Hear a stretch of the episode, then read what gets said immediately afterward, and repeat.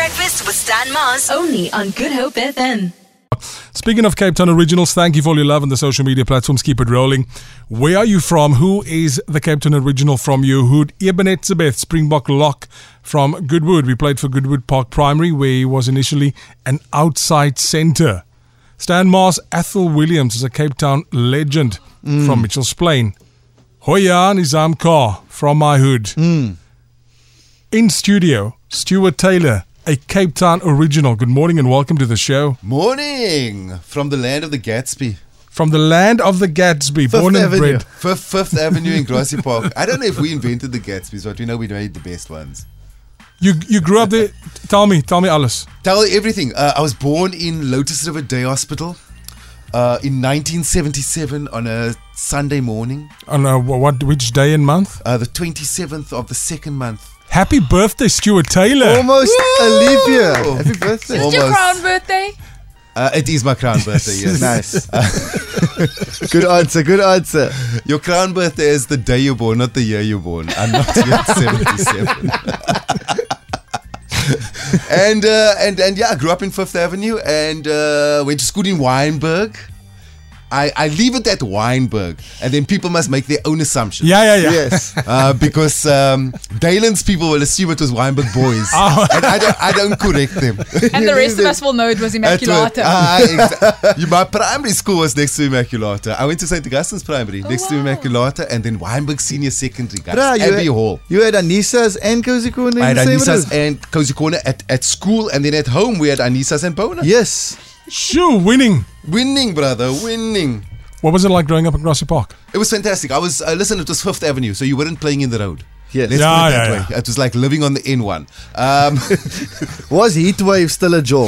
Um, Heatwave was probably still a Joel. Um, I, w- I wasn't a Joel, I man. I almost went to the College of Magic. Yeah. So Saturday mornings, I would put on my bow tie and get on a taxi and go to the College of Magic. How did the catches react to your bow tie? You know, they just thought I was extremely eccentric.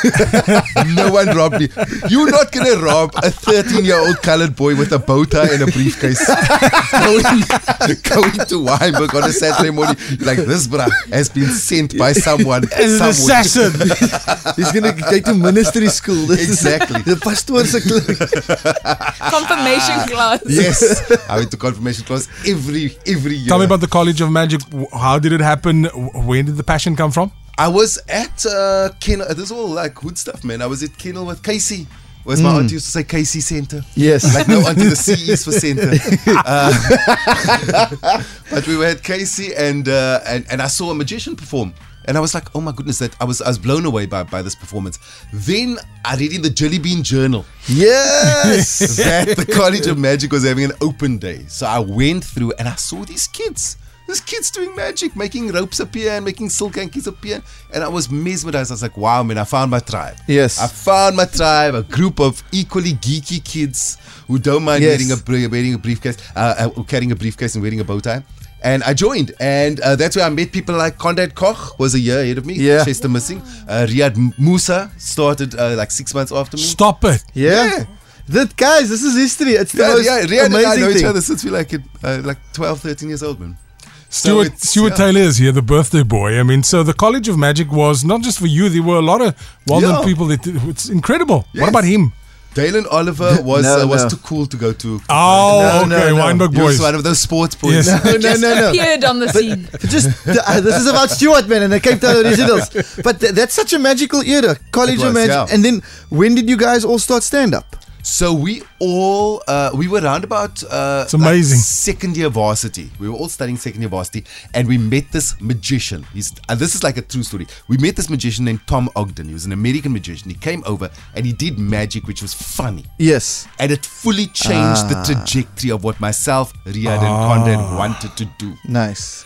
At the same time, may he rest in peace. Paul Snodgrass Yep, in peace. started a comedy gig hmm. in, in in in in at Barney's in Rondebosch Main Road. So he was at varsity with people like Yes. Riaad and Conrad, and they all started doing like com. We had no idea what we were doing. But we'd get up on stage, we'd try and make these students laugh, and they were learning to be an audience. We were learning to be comics. This is like 98.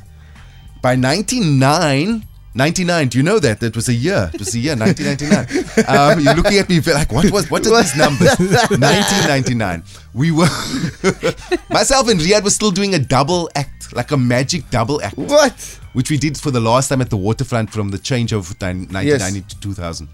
So we were doing these, uh, there was like a comedy circuit that started to develop. And that's when we all were graduating Yeah. and we all went, listen, let's not do those things we studied for. Let's actually just work in this industry. Sleep on each other's And, couches. and work in this that, industry. you at Stellenbosch. I was at Stellenbosch. I used to drive home every, like almost every second day by the time the comedy stuff was happening. Sure, Stuart Taylor. The Big Breakfast with Stan Mars. Weekdays 6 to 9 a.m.